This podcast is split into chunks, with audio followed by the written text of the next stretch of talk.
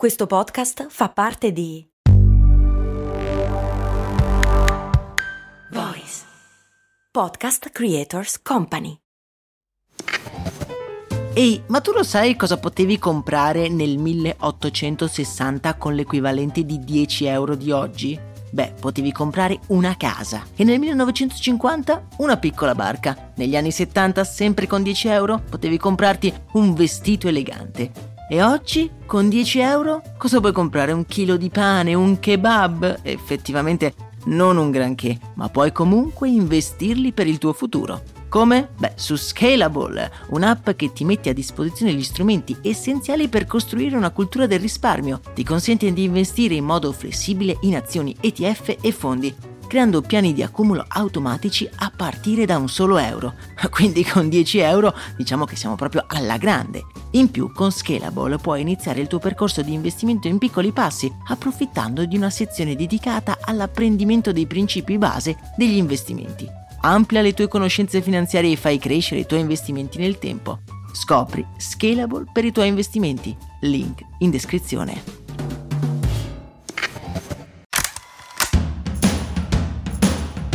Bentornati in un nuovo episodio di Brandy, miei cari e miei cari avventurieri a caccia sempre di nuove storie curiose. Io sono Max Corona e oggi vi voglio raccontare la storia che si cela dietro un prodotto che tutti noi abbiamo utilizzato almeno una volta nella vita. Quella sorta di garza adesiva che ci mette al sicuro le nostre piccole ferite certe volte è davvero la salvezza. Ricordo come un'estate ero andato a fare un trekking con degli scarponi nuovi di zecca che mi avevano procurato puntualmente delle fastidiosissime vesciche. Probabilmente se non fosse stato per i cerotti che avevo nello zaino sarei ancora lì, agonizzante su quel sentiero di montagna. Ma com'è nata questa piccola ma provvidenziale invenzione?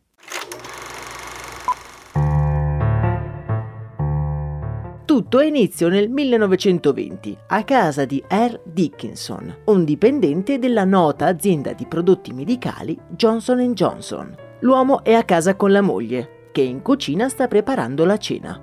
D'un tratto si sente un grido sommesso seguito da una leggera imprecazione. Au!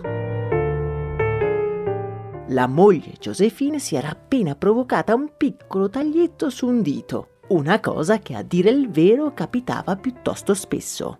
Earl si alza dal divano poco sorpreso, prende delle garze dall'armadietto dei medicinali e corre in cucina a medicare la moglie. L'operazione è però piuttosto scomoda. Le garze sono ingombranti e il nastro adesivo fatica a tenerle insieme. Tutto questo per un piccolo taglietto da niente.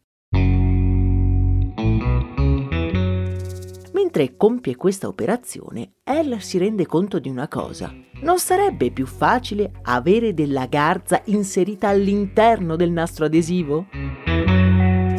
Ed è così che nel 1920 l'uomo decide di realizzare delle garze posizionate al centro del nastro adesivo, ricoperto da crimolina, una stoffa piuttosto rigida, intessuta di crine, già adoperata nei colletti militari. Questo permetteva il suo utilizzo al momento della medicazione, facendolo rimanere sterile nel tempo. Prima di allora venivano utilizzate garze di acido fenico, che però irritavano la pelle. Ancora più importante con questa nuova garza, Earl non avrebbe più dovuto medicare la moglie infatti lei si sarebbe potuta proteggere i suoi tagli in maniera autonoma. Tutto contento della sua rudimentale invenzione, Earl Dickinson l'indomani torna al lavoro, mostrando il neonato cerotto ai suoi superiori, che non ci mettono molto a capirne il potenziale. Earl cede così l'idea alla Johnson Johnson nel 1921 e subito lancia sul mercato la Band Aid, il primo cerotto della storia. L'invenzione sembra avere dell'ottimo potenziale, ma nel primo anno di attività vengono venduti solo 3.000 cerotti, piuttosto pochi rispetto alle attese. L'anno successivo la Johnson Johnson decide così di cambiare target, non vendendo più i cerotti ai medici e agli infermieri, ma bensì alle famiglie. Creano in particolare una massiccia opera di marketing verso uno specifico gruppo di persone, che sembra essere il più interessato al prodotto. Di chi stiamo parlando? dei Boy Scout. Ne diedero un numero illimitato alle truppe di Boy Scout di tutti gli Stati Uniti e le vendite così cominciarono ad aumentare. Nel 1939 i Band Aids diventarono completamente sterilizzati, proprio in tempo per la Seconda Guerra Mondiale. Quando scoppiò il conflitto, la maggior parte delle fabbriche si convertì alla costruzione di macchine da guerra. Lo stesso valse per le fabbriche della Johnson Johnson. Durante la guerra inviarono milioni e milioni di cerotti all'estero e le bende vennero incluse nei kit e nelle borse mediche di tutto il mondo. Quando i soldati tornarono a casa alla fine della guerra, la reputazione e le vendite aumentarono in modo esponenziale. Earl Dickinson, visto il successo della sua invenzione, venne ricompensato con la carica di vicepresidente della compagnia, ma non ottenne un solo centesimo direttamente dalla vendita del suo cerotto, avendo purtroppo ceduto gratuitamente i diritti a titolo definitivo alla Johnson Johnson. Nel corso degli anni i Band Aid di Johnson Johnson diventano il nome comune per i cerotti e ancora oggi detengono quasi il 20% del mercato totale.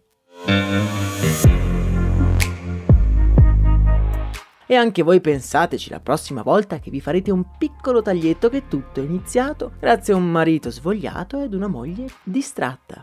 Per oggi è davvero tutto, se vi piacciono questi contenuti veniteci a trovare nel canale Telegram, dove potete trovare le foto dei nostri protagonisti e i sondaggi davvero curiosi. Augurandovi una splendida giornata, a me non resta che abbracciarvi forte. Un saluto da Max Corona.